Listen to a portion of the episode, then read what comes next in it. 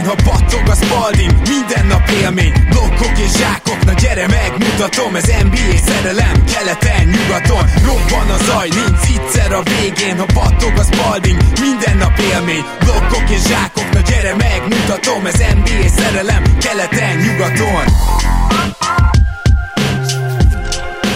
Éj jó! Szép jó napot kívánunk mindenkinek, ez itt a Rap City keleten-nyugaton podcast a mikrofonok mögött Zukály Zoltán és Rédai Gábor. Szia Zoli! Szia Gábor, sziasztok, örülök, hogy itt lehetek. Rengeteg-rengeteg témánk van ma, ami megbeszélésre vár, meg esetleg beharangozásra, és ehhez van egy vendégünk, akinek van egy szakterülete, amit ma nyilván érinteni fogunk, de ha minden igaz, akkor a többi témához is csatlakozik, ő pedig nem más, mint Bax szakértőnk, Szabó Gábor Gaben. Csőcső!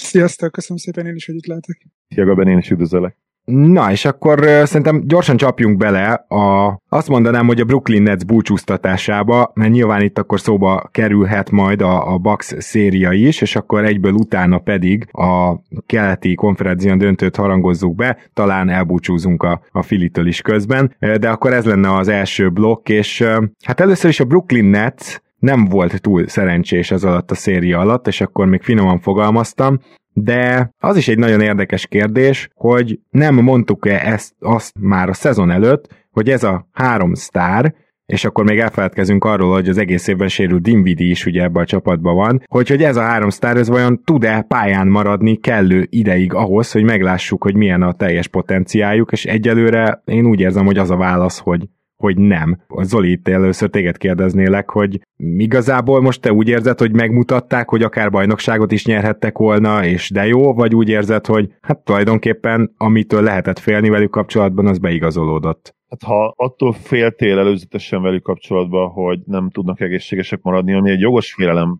volt egyébként, hiszen beszéltük is róla már a nyár folyamán. Lehet, hogy ősz volt, mire összeálltak, ugye? Igen. Szóval, hogyha innen indulunk ki, és, és ezen az állásponton voltál, akkor simán lehet jogos félelemként apostrofálni ezt, és azt mondani, hogy, hogy beigazolódott, és nincsen garancia arra, hogy, hogy ők együtt hárman egészségesek tudnak maradni. Nyilván a, a kettő fő kolompos ebből a szempontból ugye Irving és KD volt, ugye KD egy nagyon súlyos sérülésből jött vissza. Nem voltunk azzal kapcsolatban biztosak, hogy, hogy mennyire tud egészséges maradni főleg egy ilyen szezonban, ugye, ami egy, egy fura szezon, és egy fura szezon után történik. Én nem szeretnék egyébként ebbe az irányba elmenni, és hogyha az én véleményemet kérdezed, már pedig azt tetted, akkor azt mondanám, hogy igen. Tehát ezen kívül a válaszom azért igen, mert Kédi és az a legfontosabb, Kédi megmutatta, hogy még mindig szupersztár, és gyakorlatilag a liga legjobb támadó játékosa. Én azt gondolom, hogy, hogy ezzel sem nagyon lehet vitatkozni. Talán mondanád Jokicsot jelen pillanatban, aki ugye megint lehozott egy zseniális playoffot, de, de Kédi, mint scorer, hát könnyen lehet ugye, hogy minden idők legjobbja. Abszolút legit érvelés szól mellette, és megmutatta, hogy gyakorlatilag tartatatlan még mindig, és,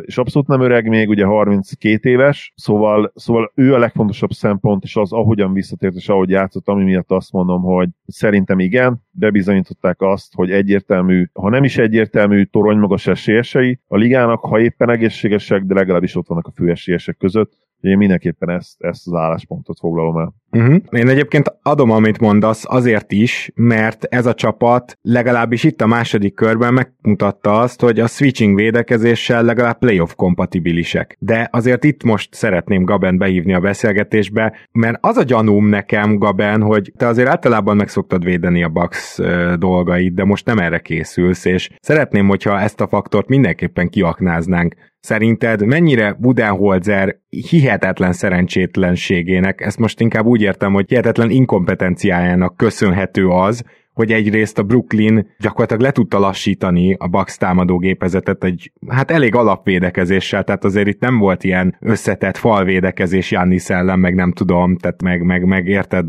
ne, nem, nem gondolom azt, hogy ez itt a Boston, vagy a, vagy a Raptors, vagy a Heat szintjén volt ez a díj, de mennyire köszönhető ennek, illetve te mennyire voltál csalódott a Bucks védekezésével, mert amíg azért háromból kettő egészséges sztárpályán volt, addig nagyon úgy tűnt, hogy egyáltalán nem tudjátok lassítani lassítani a Brooklynt, úgy, hogy azt elfogadjuk, hogy Durant például egy olyan Game 5-ot lehozott, hogy hát ez félelmetes volt minden idők egyik legjobb playoff meccse, de azért itt meg minden idők egyik legjobb nem védőcsapata, de összeválogatott védői vannak a, a jelen pillanatban, hihetetlen mennyiségű jó védőtök van. Szóval, szóval szerinted mennyire volt ez a, a, a, a Bucks hibája, és mennyire csillogott fényesebben a Nets még így is, mint amennyire kellett volna.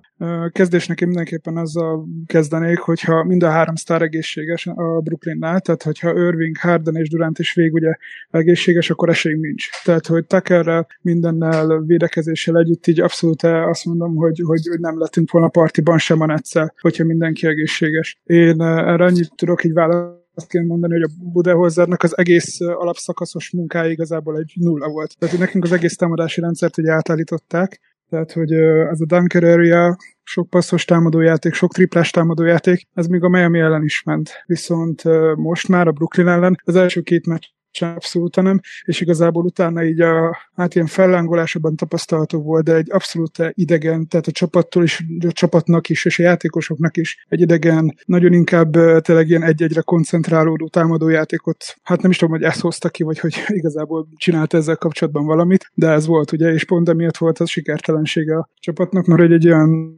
játékot próbált igazából rájuk erőszakolni, vagy hát ezt hozta ki belőlük a Brooklynnak amúgy az átlag feletti védekezése, hogy, hogy igazából teljesen kinyírta a támadójátékot. Na jó, csak itt engem tényleg az zavar, hogy itt van egy switching, amit tudtunk, hogy a Brooklyn ezt fogja csinálni, különösen a Harden pályán lesz, anélkül is ezt csinálták, illetve Durant nyilván igyekezett, amikor centerben fenn volt a pályán, és ez nem kevés alkalom volt, igyekezett így egy kicsit zónázgatni ott a gyűrű alatt. Azért ezek nem olyan dolgok, amit ne lehetett volna várni, amire nem le- ne lehetett volna készülni de most még úgyse járunk ott, hogy Badot nagyon szídjuk, hanem akkor beszéljünk egy kicsit arról, hogy a Brooklyn uh, kihozta a maximumot ebből a szériából? Gyakorlatilag ezt mondhatjuk, Zoli? Nem, nem mondhatom azt, hogy kihozta a maxot, hiszen, hiszen hetedik mérkőzés hosszabbításában kaptak ki, tehát ergo nyerhettek volna. Uh-huh. Így, így nyilván nem mondhatjuk azt, hogy, hogy kihozták a maxot. A max, a, a max az lett volna, hogyha tovább mennek és bejutnak a keleti döntőbe. Ha az a kérdésed, hogy a sérülések ellenére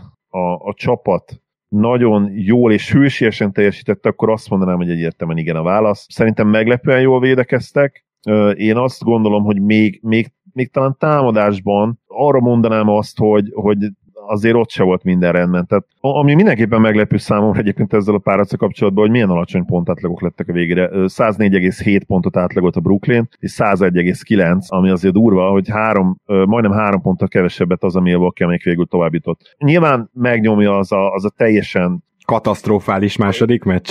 a harmadik meccs volt egyébként, de igen, egyébként a Bucks szempontjából a második meccs igen katasztrofális volt. A harmadik meccs mind a két csapat szempontjából katasztrofális volt, tehát valaki azt mondja párharc előtt, hogy lesz egy 86-83-as meccs, azt nem csak, hogy körbe rögtük volna, de szerintem segbe rújjuk és, és ki is közösítjük a társadalomból az illetőt, mert tényleg ez, ez egészen hihetetlen, tehát hogy ez a két csapat 2021-ben lehoz egy 86-83-as meccset, és egyébként ezért is volt számomra annyira-annyira élvezhető ez a, ez a párharc. Nyilván nem örültem a Brooklyn sérüléseinek, de egyetértek a bennel abban, hogy, hogy ez, ez jelentette végül a különbséget, és, és egyébként ilyen van sportban, tehát a Bucksot nem kell, abszolút nem kell emiatt szerintem szídni, és én például, hogyha Bucks lennék, abszolút optimista lennék, mert úgy lennék vele, hogy oké, okay, talán most tényleg a szerencse is velünk van, és, és valahogy ezt az idei bajnoki címet egyszerűen be lehet húzni. Ma nyilván beszélünk a, a következő párharcról, ahol, ahol szerintem torony magas esélyesnek kell kikiáltanunk a Bucks, és könnyen elképzelhető, hogy ők innentől elkezdenek jól játszani, és, és hogy lekerült egy teher, hogy lekerült egy mentális blokk róluk. Nem tudom, hogy így lesz-e, de szerintem van erre esély, és a Brooklyn szurkolóknak sem feltétlenül kell szomorkodniuk, mert még mindig nagyon fiatal ez a hármas, és, és Na azért ez túlzás.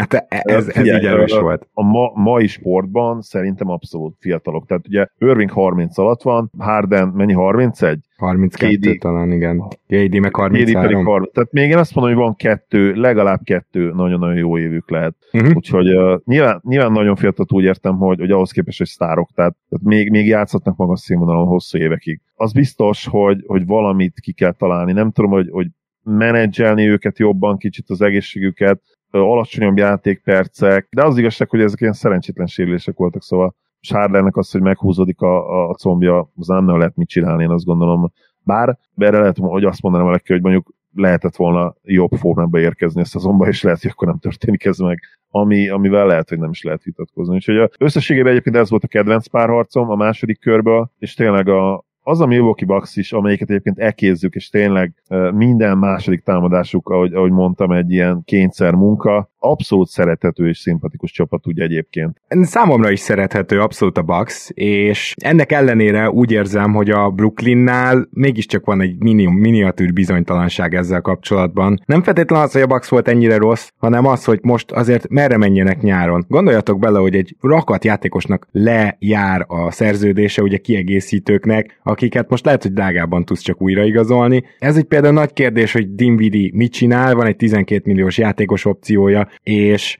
így egy sérülés után vajon bemerje vállalni, hogy kilépe belőle. Szóval az a furcsa helyzet állhat elő, hogy igazad van Zoli, ennek a hármasnak még adni kéne azt a két évet, amíg ezen a szinten valószínűleg tudnak teljesíteni, de közben meg nem biztos, hogy a, a kiegészítők, akik körülöttük vannak, lesznek még egyszer ennyire jók valaha is mert lehet, hogy egyre inkább csak minimum szerződésű játékosokból tud majd válogatni a Nets. Ugye rengeteg eszet már elment azzal, hogy Hardenért gyakorlatilag mind a hét pikküket odaadták így vagy úgy, tehát ez nekem a, a nehézség, hogy olyan kérdések e, merülnek fel a Netsnél, ami nem biztos, hogy, hogy Sean Marksék egyáltalán tudnak válaszolni. Gaben, neked itt mi a, a tipped, vagy, vagy te, te mennyire aggódnál a brooklyni off-season miatt, így, hogy most a sérülések miatt nem sikerült tovább jutniuk. Hát óriási kérdés, ezt hogy, hogy mi lesz Griffinnel. Tehát uh-huh. a pár arcban Griffin egy akkora, hát mondjuk nyilván Baxos szemmel nem túl szimpatikus, de egy embertelen nagy melót végzett. Tehát az, hogyha bárkit megkérdezel, aki egy kicsit is nézett Brooklyn meccset, vagy Detroit meccset, vagy akár még Clippers meccset is ugye korábban, és azt mondod neki, hogy a Griffin nagyjából egy-egybe meg fogja Janiszt egy pár harc alatt, és nyilván úgy fogja meg, hogy azért így is 32-t átlagolt Janis a pár harc alatt, ami ugye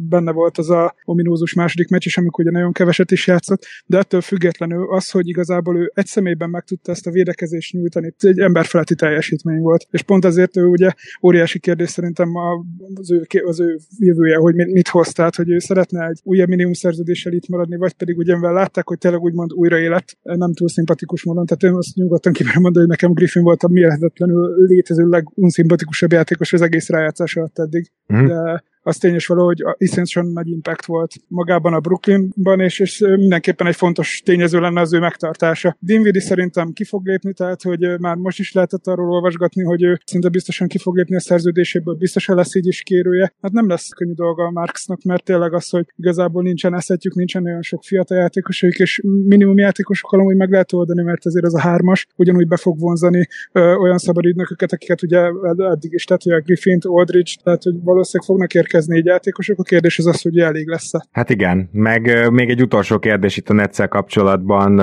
Zoli, neked hatalmas kedvenced Joe Harris, és valljuk be nekem is. Ez, sokan írták azt, hogy hát ezután a teljesítmény után gyakorlatilag nem tudom, vissza kéne adni a fizetését, stb. stb. Most emiatt az egyszerű miatt Joe Harris-t elkönyveljük playoff chokernek? Azt most csak azért kérdezem, mert korábban, tehát ő, ő sosem volt az a játékos, aki feltétlenül a playoffban még durvább, de hát a 48%-os triplázást az hova tudott feljebb emelni, és most volt egy rossz shooting szériája. Kicsit túlzónak érzem azt, hogy őt így eltemetik sokan. Absz- abszolút túlzó. Ugye nem volt eddig nagy minta, mert összesen volt 11-13 playoff meccse eddigi pályafutás alatt, és arra jött rá most még egyszer majdnem annyi 12, és egyébként összességében, ha megnézed az idei playoff statisztikáit, ott is 40% felett van a triplája, 7 kísérletnél. A probléma nyilvánvalóan az, hogy a Bucks ellen gyakorlatilag semmi nem ment be, még az első körben szinte minden. Ehhez mondhatok egy statisztikát, ne ragadjatok, közbevágok, csak ez pont ide nagyon direvek, hogy statisztikában, hogy Durant a, csak a Bucks ellen 54 triplából 19-et dobott be, Joe Harris 49-ből 16-ot. Tehát, hogy igazából itt olyan óriási különbség nincs a kettő között. Én ezen nagyon lesokkoltam, amikor így megláttam. Nyilván Durantnek a midrange nagyon sok volt,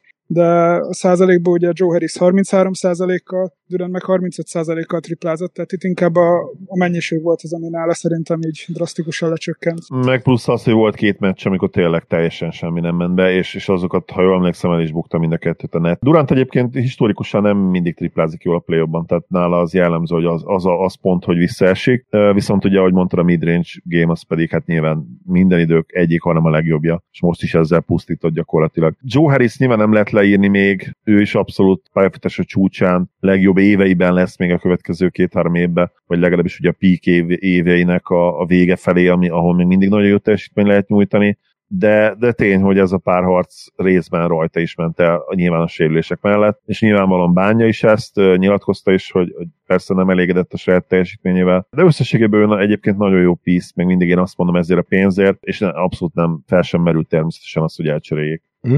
Hát igen, pedig az egyetlen eszed gyakorlatilag, ami maradt. Ha, ha nem tudom, tehát például a DeAndre Jordan cseréket se tudsz megcsinálni, a második körösöd is alig van, tehát ez, ez nagyon érdekes és, és nehéz szituáció. Na de most menjünk át akkor gyorsan a Philadelphia elbúcsúztatására, mert ők viszont egyértelmű a hatalmas csalódás, hogy itt kiestek, és amire rámutatnék, hogy igazából nem feltétlenül a hetedik meccs az, ami miatt kiestek, vagy, vagy nem, nem, nem ott kéne keresni az okokat, hanem hogy az előző három vereségükből hogy, hogy nem tudtak kettőt is megnyerni, hát akkor ugye már hamarabb lezárult volna a széria, szóval maradjunk annyiba, hogy egyet. Az, amit összesen azt hiszem a három meccset elvesztették 10 ponttal, és ott azért nagyon komoly egyzői hibák voltak Duck Rivers részéről, amit részben tárgyaltunk. Én azt látom, hogy Duck Rivers annyira ragaszkodik az elképzeléseihez úgy alapvetően, és minden csapata ugyanúgy játszik, hogyha megnézitek, támadják a gyűrűt, oda kerülnek a vonalra, ez a legfőbb dolog náluk támadásban, kevesebb triplát dobnak rá, mint mondjuk egy évvel előtte egy másik egyzőnél, ez is szinte minden csapatánál előjött, és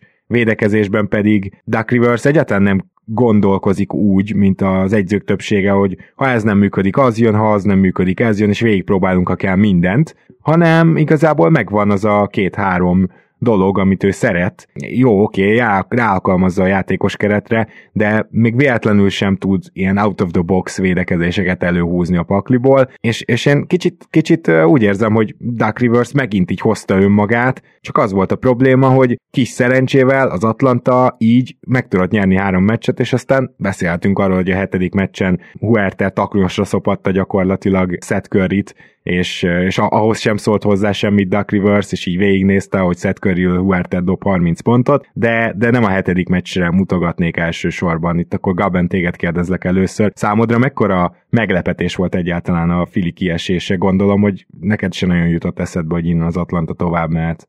Nem, egyáltalán nem, főleg ugye, hogyha az elejéről néznénk, azért itt közben, amikor ugye nyilván a Hawks elcsipett egy, egy meccset, akkor azért az ember megfordult, hogy itt azért mégiscsak lehet valami, de hát őszintén szóval én nem ugye kettő csapat közül inkább a Filit szerettem volna ellenünk is, erre majd nyilván kitérünk majd később, de igazából itt az, az történt, hogy a szív az abszolút győzött, tehát hogy szerintem a, a Filinek az egész, amióta az Embiid Simons páros megvan és ők köré építenek, szerintem náluk a szív, szív része a dolgoknak nagyon nincs rendben. Tehát, hogy nincsen meg az a, az, az igazi csapat, az az igazi átütő ellen, és én amúgy azt hittem, hogy a Berivers nagyon sokat fog tudni változtatni, de hát igen, tehát, hogy sajnos, ahogy elmondtad, ebben nem nagyon tudok plusz mondani, mert abszolút az igazad. Mondtad, hogy Rivers szerintem nagyon egysikúan közelítette meg ezt az egészet, már már ilyen Budáholzerese, hogy így nagyon görcsösen ragaszkodik azokhoz a dolgokhoz, amiket ő akart, és, és nem, nem nagyon van benne változás, és a Hawks ezt megkegyetlenül kihasználta, tehát hogy tényleg egy olyan playoff csatát indítottak, ami, ami, ami szerintem példátlan egy ötödik szíttől, hogy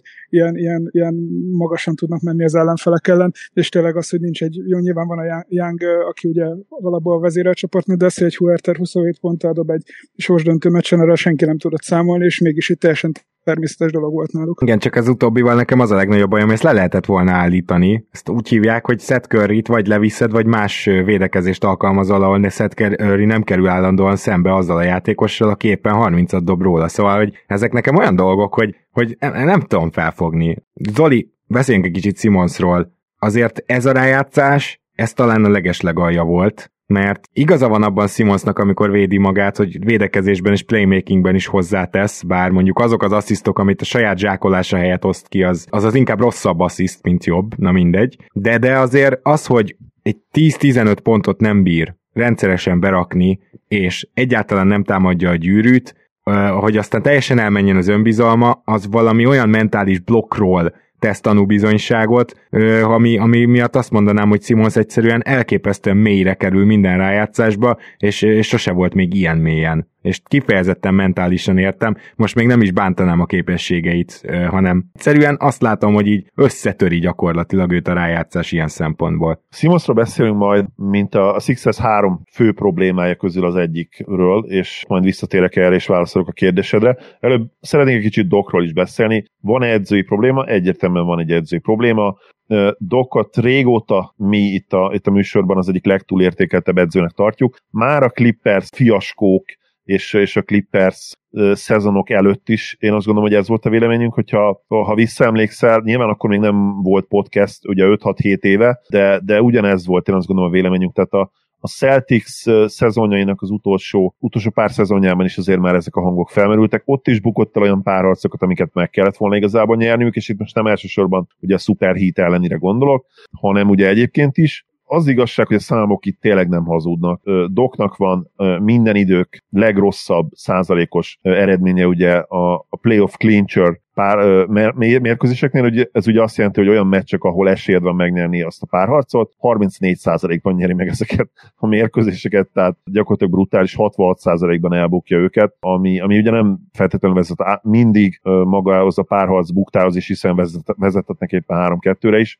mint ahogy most is ugye ez volt például az egyik ilyen mérkőzés, de, de a hetedik meccset is ugye elbukta, és abszolút benne volt abba az ő coachingja is. Ez az egyik probléma, alapvetően edzői probléma, tök egyértelmű. A második probléma az a labdaeladások. A, a Sixers most már évek óta historikusan a labdaeladások gátolják meg abban igazából leg, legfőképp szerintem, hogyha egy csapat játékelemet kivesszünk, ami, ami ugye az eredményességet befolyásolja. Mind a négy vesztes meccsen ebben a párharcban elveszítették ugye a turnover csatát. Ez sem véletlen, ez egyértelmű. És a harmadik legfőbb probléma ugye ami talán összességében a legnagyobb probléma, ugye Ben Simmons, aki részben belejátszik a turnover problémába, és bár ott azért Embiid is ludas, legyünk őszinték. Jojo-nak 21 eladott labdája volt az utolsó három mérkőzésen ebben a párharcban, ez egyszerűen rettentően sok, nem lehet megmagyarázni a sérüléssel, nem lehet megmagyarázni azzal, hogy ő messze a legagresszívebb támadó játékos a Sixersben, és azzal sem lehet megmagyarázni, hogy neki tényleg ennyire agresszívnek kell lenni. Lehetsz úgy agresszív, hogy, hogy jobban vigyázol azért ennél a labdára. Igen, tehát nem azt mondjuk, hogy kettő eladott labdával kell lehozni három meccset, de mondjuk azért próbáljunk meg tíz környékén maradni. Igen, tehát plusz, plusz nem átlagolhatsz te személyesen, mint, mint egy játékos, ugye Jojo 7 eladott labdát az utolsó három mérkőzésen, az egyszerűen nem fog sok jóhoz vezetni. De nyilván Embiidet nem fogjuk elővenni, hiszen egyértelműen a legjobb játékos volt ebben a párharcban is, egyértelműen az NBA egyik legjobb játékosa idén, elképesztő szezonja volt, és, és nem szabad őt elővenni, amikor van egy Ben Simonsunk, akit viszont kötelező elővenni. És itt a harmadik probléma, a Philadelphia Sixersnél nincsen ugye perimeter creation, nincsen igazán pick and roll guard, Ben Simmons ugye logikusan miért nem az, hiszen nem tud ugye dobni, tehát a pick and roll, amikor elindul, akkor gyakorlatilag már ott egy, egy nagyon-nagyon kiszámítható faktor az elején, hogy alámész a piknek nagyon könnyen, és visszalépsz és beduplázod akár Embidet. A másik probléma pedig az, hogy Simons csak transitionbe tudja igazán támadni a gyűrűt, amit mondta Gábor, hogy, hogy betörésekből sem igazán, mert ha még legalább az működne, oké, okay, alámész a piknek, akkor van egy két-három lépés helye, ahol rágyorsíthatna, és ha, ha elég technikás lenne, de nem is, ez, nem is ez a jó szó talán, mert ő nagyon technikás egyébként. Itt, itt az jön be, hogy büntetőt se tud dobni. Ha legalább a büntetőt ilyen 70% környékén dobná, akkor sokkal agresszívebb tudna lenni, és nem lenne ilyen hullámzó ez nála, hogy tényleg ez egyik mérkőzésen nagyon agresszíven támadja a gyűrűt, és tök jó dolgokat csinál, aztán utána két ponttal lehoz egy, egy meccset. Ja. És nyilván ez is benne van, és itt meg ugye a playoff probléma jön ki, playoffban hátra futnak a csapatok. Az alapszakaszban nem futnak hátra. Hm. Végig tud menni szépen a pályán, betör, hagyják, tényleg hagyják az ellenfelek, és ez hülye hangozhat, mert az alapszakaszban is nyerni akarsz, igen, nyerni akarsz, de nem minden áron, és nem fogsz, nem fogod kiherélni a csapatodat. Hát nem fogsz külön egyzéssel készülni például a meccsre, videóelemzésen elmagyarázod azt az egy verziót, itt meg azért az van, érted, hogy mondjuk két-három verziót begyakorolsz egyzésen a videóelemzés után, és minden igen. egyes játékosnak saját instrukciói vannak szinte percre lebontva. Hát ez nagy különbség. Igen, és, és egyszerűen tényleg az intenzitás. Nem sokkal, de egy 10-15%-ot felmegy az alapszakaszhoz képest, ez pont elég ahhoz, hogy ne legyenek meg azok a lehetőségek, amik egyébként megvannak nála, és mivel annyira képzetlen a félpályás játékban, nem tudom, tehát nála ki kell mondani tényleg, hogy, hogy vagy csere, vagy, vagy valami, de, de nála itt ebben a csapatban, ebben a rendszerben egyszerűen nem. Kell a helyére egy olyan gárd, aki, aki tud másoknak helyet csinálni, aki tud dobni, nagyon-nagyon fontos. Akinek van gravitációja egy szóval talán. van gravitációja, így van, így van. És Ben Simmons egy másik, másik rendszerben, másik csapatban, más a körbevéve kell megnézni. E, ez kell, hogy legyen a következő lépés a Fili számára is, és, és az ő számára is. Gaben? Igen, ugye nagyon, nagyon sokat, tehát nagyon sokszor merült fel ugye az összehasonlítás ugye Simons és Janis között, tehát ilyen nagyon sok olyan megjegyzés, meg cikk is volt arra, hogyha Simonsnak ugye saját csapata lenne, akkor ugyanúgy 30-at átlagolna, mint Janis, és nagyon hasonló számokat hozna. Na szerintem ez az idei playoffban abszolút ugye megdőlt, tehát hogy abszolút uh, esélye nem volt arra, hogy egy normális meccset lehozzon úgy, hogy tényleg 32%-kal uh, büntetőzött végig, és uh, ez a baj, hogy egyszerűen ezzel nem tudsz mit csinálni, tehát hogy egy ilyen keretben, mint a Fili, ahol van egy eszmetlen erős, domináns tényleg az liga top 2 centere, és nem tudsz mellé egy olyan játékos hozni, aki ezt amúgy tudja segíteni. Janisnál például az volt, ami most nagy segítség volt, hogy jött Holiday, aki ténylegesen olyan jól tudja kezelni a labdát, hogy neki sokkal kevesebb bet volt a kezébe a labda, és az elején erről nagyon sok kritika volt, hogy amúgy kicsit kivették a labdát Janis kezéből, de pontosan azért, mert amikor a playoffban lelassul a játék, egyszer nem engedheted meg magadnak, hogy egy, egy abszolút nem egy ilyen képességű játékos, mint Janis, meg Ben Simmons labdakezelésbe értve irányítsa az egész támadásodat. Tehát igen, menjen át rajtuk a labda, igen, és fontos az, hogy meglegyen a touch és meglegyen a pozíció, de az, hogy egy felállt védelem ellen egy Ben Simmons, vagy akár egy Janiszt is mutatnám nézzen szembe egyedül, egy playoff szituációban, ez teljes mértékben esélytelen. Úgyhogy én is azt mondom, hogy szerintem neki egy mentálisan is egy abszolút egy új kezdés kellene, mert ugye egy nagyon-nagyon képzett játékos, és védekezésben tényleg fenomenális. Hát igen, az előkészítésben amúgy kicsit Gábor értek én is egyet, hogy azért nem feltétlenül az a létező leg- legnagyobb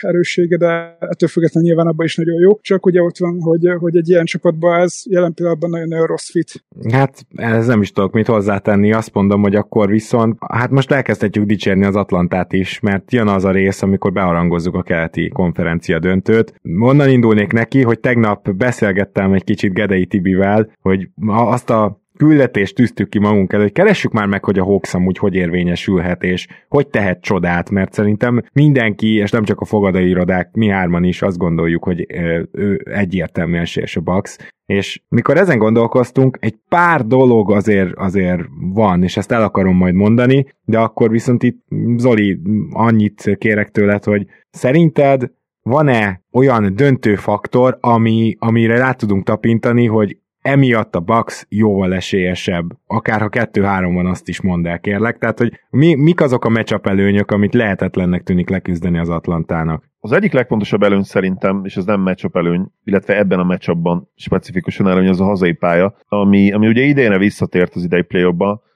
és, és szerintem ez nagyon fontos a Bucksnál. A Bucksnak a szurkol serege, szurkol tábora nagyon-nagyon erős. Mondhatnám, hogy sokkal stabilabb és sokkal jobb, mint a csapat egyébként jelen pillanatban, és ők mindig tényleg odarakják magukat, nagyon jó teljesítményt hoznak le ugye a lelátóról, és nem véletlen, talán, szerintem nem véletlen, hogy idén még nem veszített hazai pályás meccset a, a Bucks. Úgyhogy én innen fognám meg, hogy nagyon-nagyon-nagyon-nagyon-nagyon fontos, és kulcs lesz az Atlantának, hogy az egy, első két meccs közül az egyiket húzza, behúzza. Mi lehet még ugye a matchup előny a Bucks szempontjából, hogyha megnézzük az egyéni védőket a Hawksnál, akkor én azt gondolom kimondhatjuk, hogy Jannisra nem nagyon van emberük. És ez valamilyen szinten igaz volt persze a Netsnél is, de, de én azt gondolom, hogy a Hawksnál ez különösen igaz. Ugye Collins alapban nem jó védő, nem is feltétlenül, picit talán lassú, és nyilván a posztján nagyon atletikusnak számít, de Jannisra azért lassabb.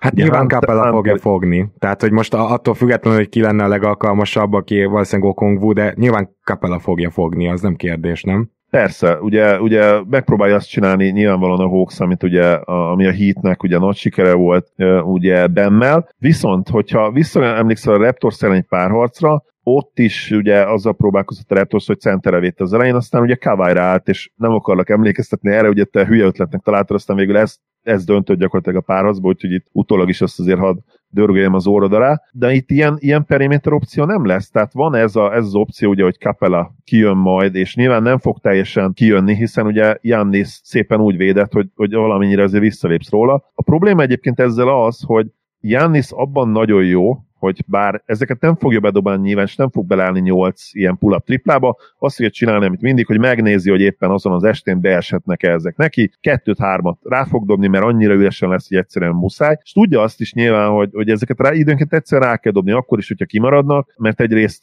a hosszú, olyan hosszú triplák után, ahol nincs az ember rajtad, és ugye ráadásul ő elég nagy téglek a és messzire kipattan, adott esetben simán össze lehet szedni egyébként a támadó pattanót. Nyilván ez is azért ott van, még ha nem is taktika, és nem azt mondom természetesen, hogy, hogy így, így operálnak, hogy akkor direkt dobjon rá Jannis 15-öt, de, de ott legalább van tényleg sokkal jobb esély támadó pattanóra, mint mondjuk egy midrange dobásnál. A másik pedig az, hogy ha neki van helye felgyorsulni, akkor Capella azért nem csinálja azt meg, hogy kijön mondjuk két-három méterig, mert pedig ki kell jönni, ugye, hiszen tudjuk a szabályt, hogy a, hogy a festékben ugye nem lehetsz ember nélkül három másodpercnél tovább, tehát neki azért ki kell majd lépegetni valamennyire, és ugye oldali irányba fog ö, sokszor kimenni a festéket, ugye elhagyja, nagyon sok mozgással fog ez azért járni, és ha Jannisnak már van egy szöge, és Capella kicsit elmozdul az út, útból, ő azért azért nagyon, nagyon jól be tud törni, és, és volt problémákat, volt problémákba sodolni, akár Capellát, vagy akár ugye szimplán befejezni a gyűrű közelében, ami abszolút elit, és talán a legjobb a ligában. Mm. Úgyhogy én azt mondanám, hogy, hogy a Jannisra nincs olyan periméter játékos, aki le tudja őt lassítani, ugye Bogi abszolút nem ez a játékos,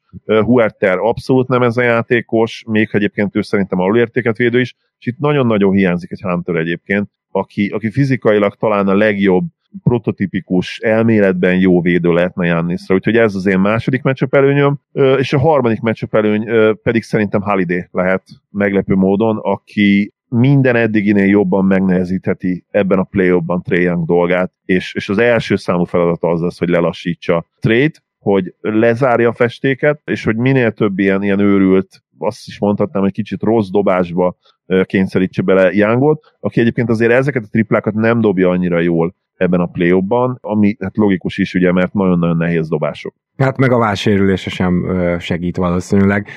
Gaben, neked van még esetleg olyan dolog, amit szerinted egyértelműen előnyhöz jutatja a Bucks? Mert itt nekem eszembe jutott az is, hogy igazából Middletonra meg Holiday-re sem lesz abszolút ember a, az Atlantának, tehát hogy lehet, hogy ez az egy-egyezés ez nem nagyon működött a Netsz ellen, de itt most sokkal jobban fog működni, még ha rá is tudja kényszeríteni őket az Atlanta.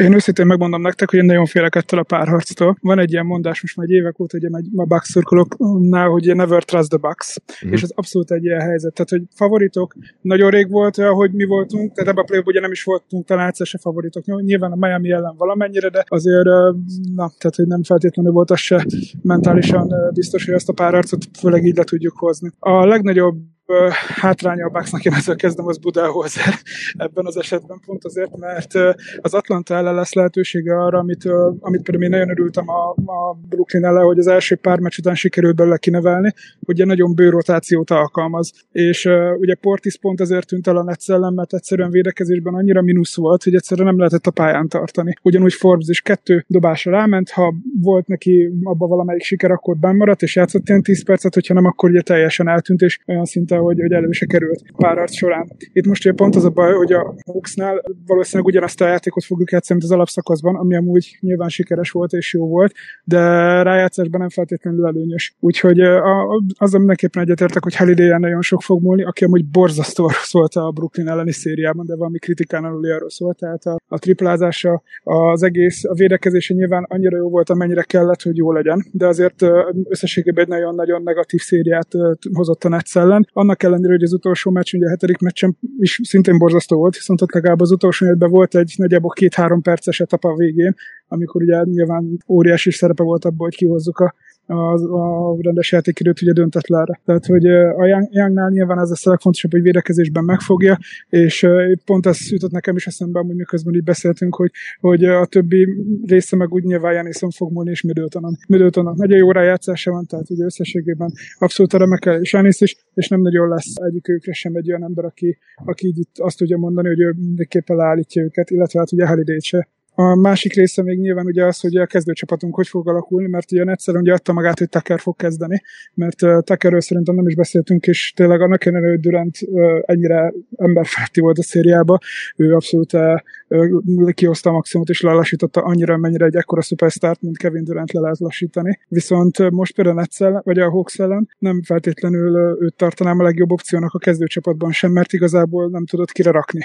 Mm. Tehát, hogy ki az, aki, akit fogjon teker annyira, hogy, hogy megírja az ő támadó oldali hiányosságait, ugye becserélni arra, hogy egy elitvédő lesz a kezdőben, mert egyszerűen Youngra nem tudott tenni, mert sokkal gyorsabb, meg hát ugye ott van Halilé, a többiekre meg igazából szintén ugye ö, ki kellene érni, és itt a Hawksnak a legnagyobb előnye, az az, hogy, az, hogy nekünk a legnagyobb, hát igazából aki lesz sarkunk szerintem, hogy az alapszakaszban is az volt, hogyha nagyon jól tripláztak ellenünk, és a hawks ugye mindenki nagyon jól triplázik, nyilván kap a kivételével, úgyhogy ez a része az, ami egy számomra egy elég nagy félelem a Hawksnál, hogyha egyszer beindulnak és tényleg lehoznak egy átlagon felüli triplázást, akkor a tripla védekezésünk ugye nyilván előtérbe kerül, ami a leggyengébb pontja a Bucks védelmének. Jó, hogy ezt mondod, mert akartam ugye azzal jönni, hogy mi az, ami a Hawks mellett szólhat, illetve hogy egyáltalán hogy hozhatnak mondjuk egynél több meccset. És támadó oldalon mindenképpen ez, hogy a Bucks szét kell dobni.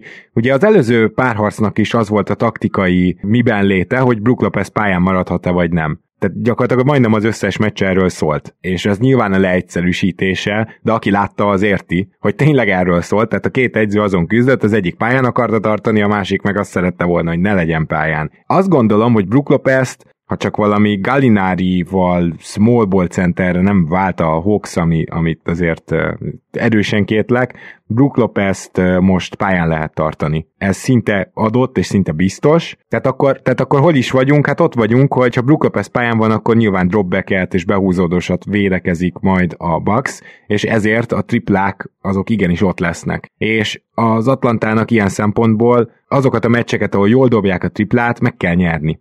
És ahhoz, hogy ezt megtegyék, a másik oldalon mire van szükség, hát itt már ugye sokkal nehezebb a helyzet, de mindenképpen azon gondolkoztam, hogy ha Capella valamennyire tud két méterre védekezni Jannisztól és hátrálni, és rá tudják megint, a többiek mondjuk cserélnek, és rá tudják kényszeríteni arra a bucks hogy még akkor is, hogyha Trajan kerül Chris Middletonra, ami nyilván sikítva felrölgünk, de, de akkor is, hogy minél többet egyegyezzenek, és ez a stationary, tényleg álló offense legyen, amit a Nets meg tudott csinálni a, a switchinggel, hogyha, hogyha valahogy ezt el tudják érni, akkor a Bucks nem fog 120-at dobni. Vagy csak, csak nem mindig fog 120-at dobni, és szerintem ez a két faktor az, amit egyszerre kell teljesíteni a Hawksnak ahhoz, hogy azt mondjuk, hogy igen, igen, van reményük arra is akár, hogy egynél több meccset nyerjenek, mert ahogy felsoroltátok, rengeteg meccsap hátránya van a, a Hawksnak. És csak arra reagálok ugye, hogy pályán lehet tartani ugye Brook Lopez.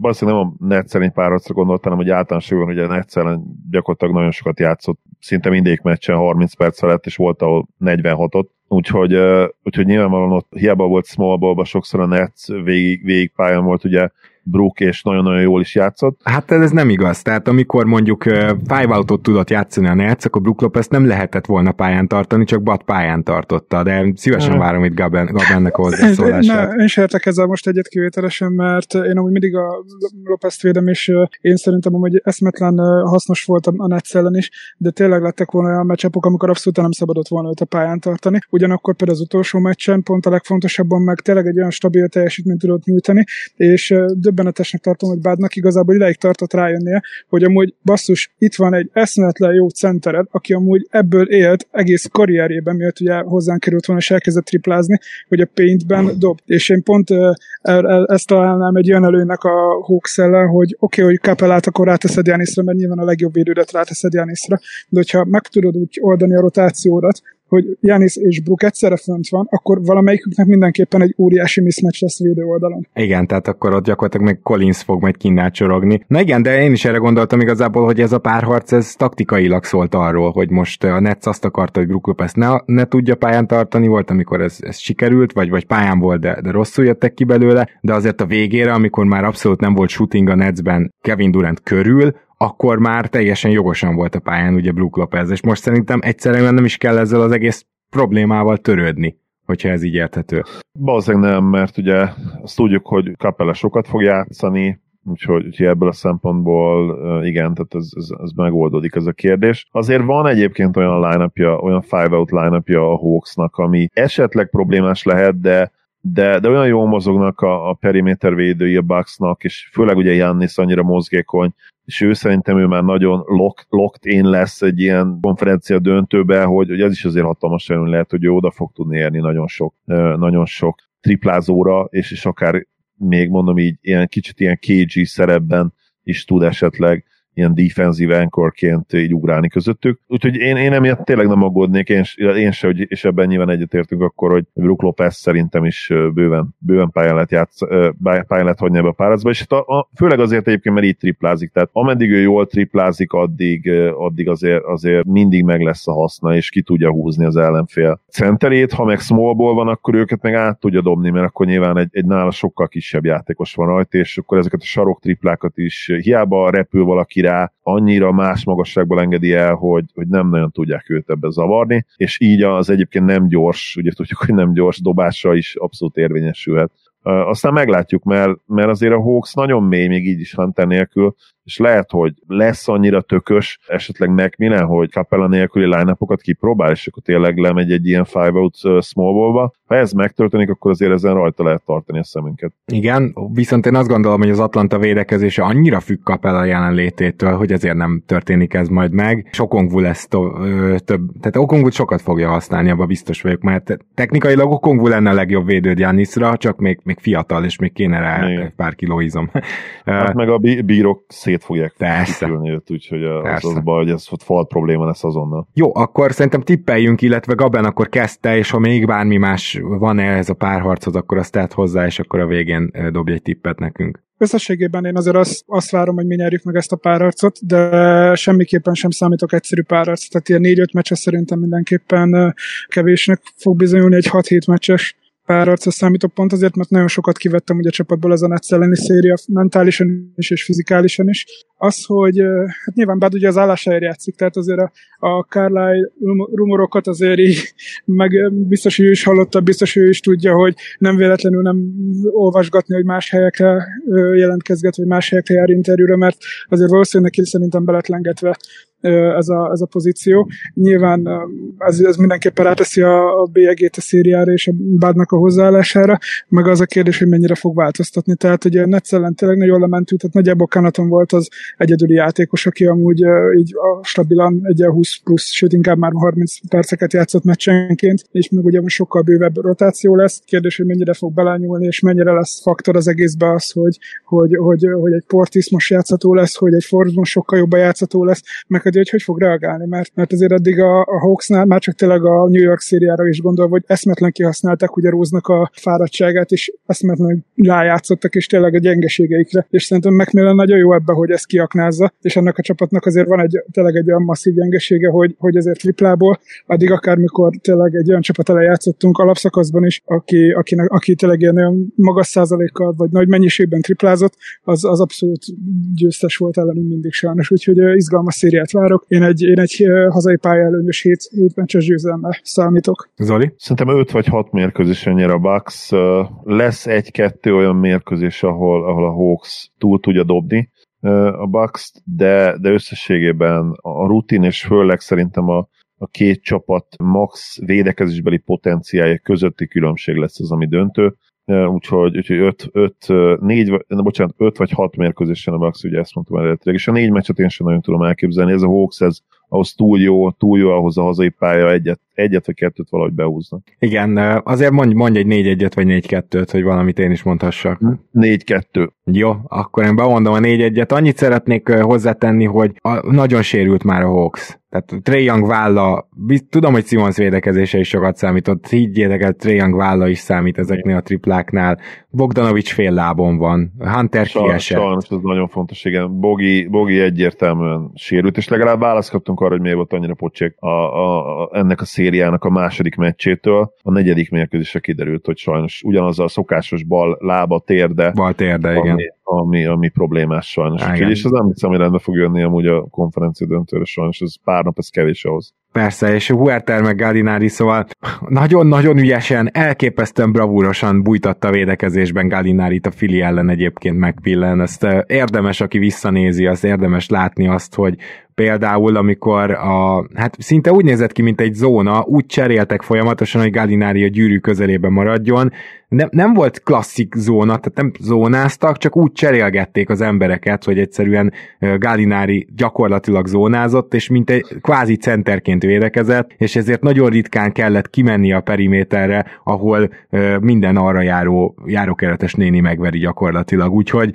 ez viszont, viszont most ebben is kifejezetten jó volt. Tehát most a hetedik meccsen is több olyan eset volt, amikor lábbal ott tudott maradni. Ez pedig annak is köszönhető valószínűleg, hogy friss maradt lábbal, mert hogy amúgy Igen. meg általában egy helyben átsorgott okos játékos Gáló, és azt jól csinálta, mint az öreg Jason Kidd, annyira nem volt jó nyilván, meg az öreg Jason Kidd is sokkal gyorsabb volt, mint a, mint a nem annyira öreg Gáló még, de, de hogy, hogy odaadja azokat a szövegeket, amik neki védőként kedvezőek, és tényleg jól, jól fogja a területet. Ebben nagyon jó volt, és egyébként ez, ez volt pályafutása első igazán jó playoff szériája, úgyhogy végre Gáló, aki eddig egy pocsék playoff performer volt, lehozott egy nagyon jó szériát, és nélkül nem is nyertek volna, hogy nagyon nagy szükség, lett, nagyon nagy szükség volt rá. Na most, amit akarok mondani, hogy ez a Bucks ellen nem fog megtörténni, a Bucks ellen nem lehet majd így bújtatni Gálinárit, ebbe egészen biztos vagyok, és akkor egyszerűen elfogy az Atlanta a vingeken. Úgyhogy ezért gondolom azt, hogy a 4-1 az, az egy jó tipp és egy védhető tipp, akkor menjünk át nyugatra, mert akkor van, van ugyan pár hírunk, de annál jobban sietünk, úgyhogy ezt következő adásra átgörgetjük, kedves hallgatók, nektek mondom, hogy beszélni fogunk a Horford Kemba cseréről, beszélni beszélni fogunk az egyző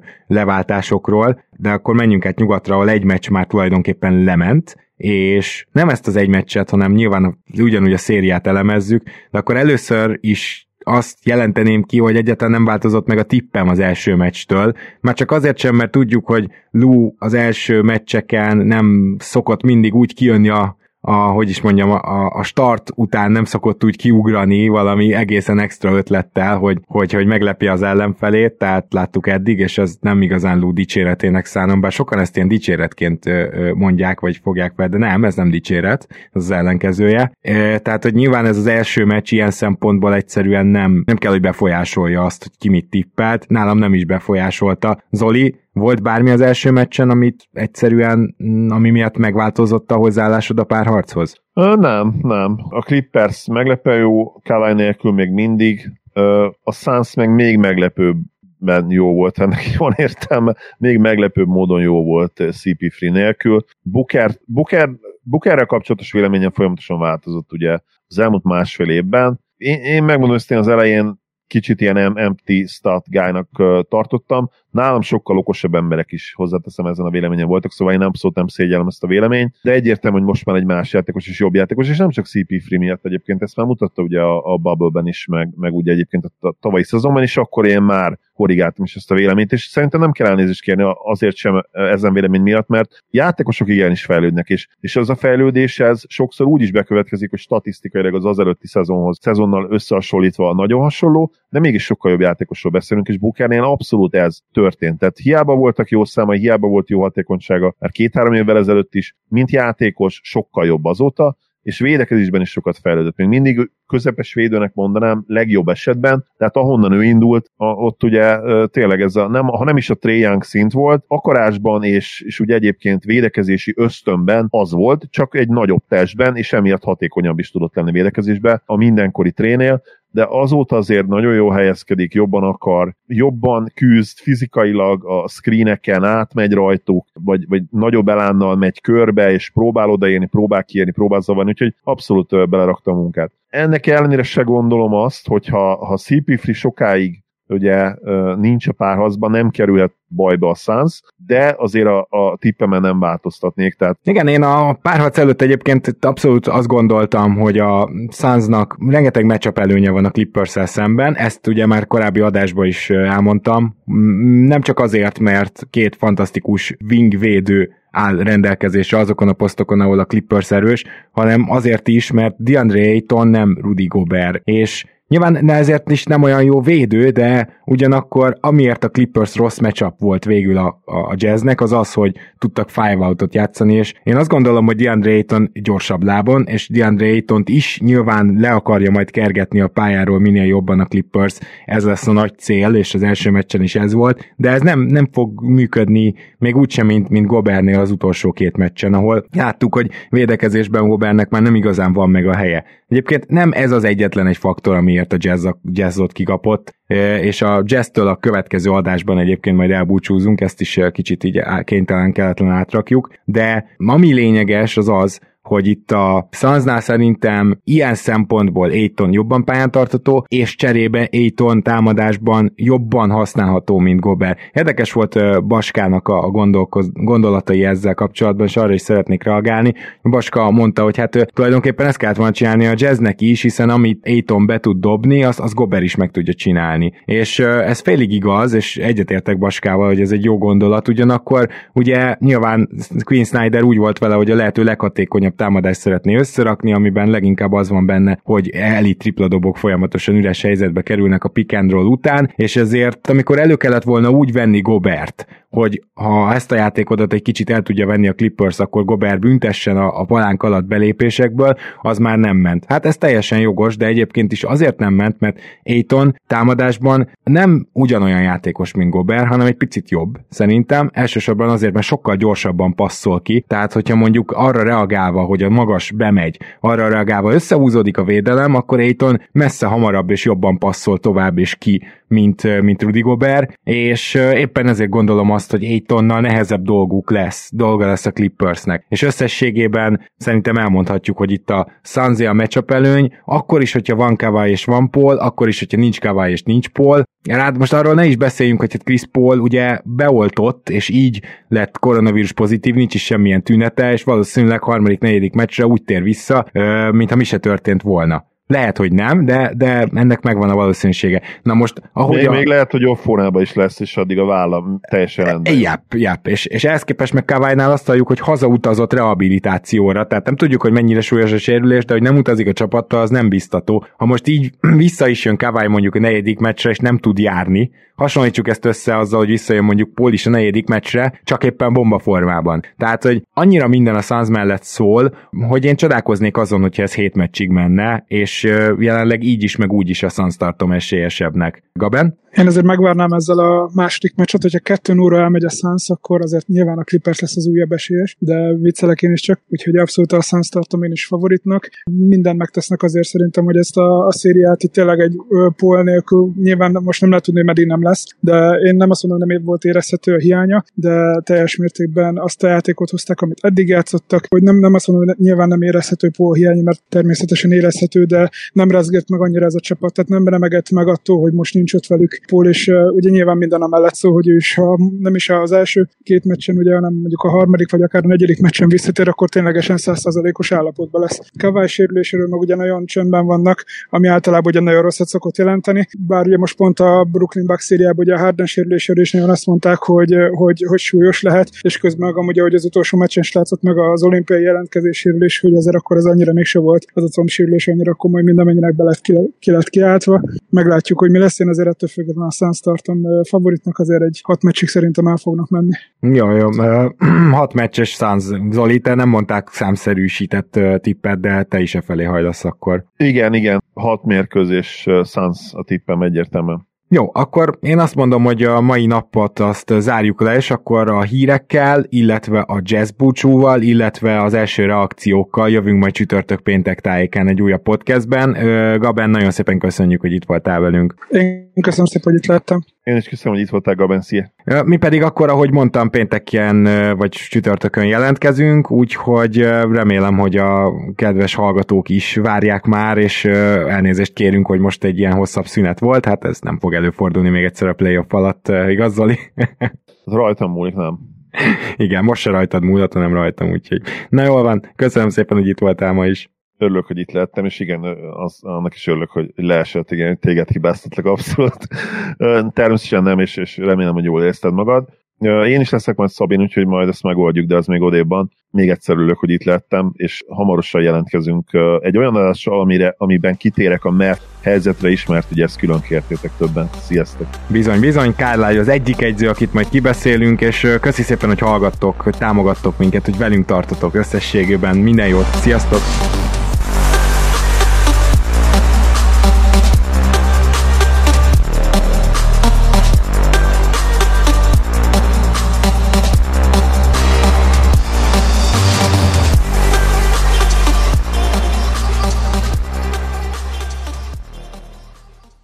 Ha más podcastekre is kíváncsi vagy, hallgassd meg a Béton műsor ajánlóját.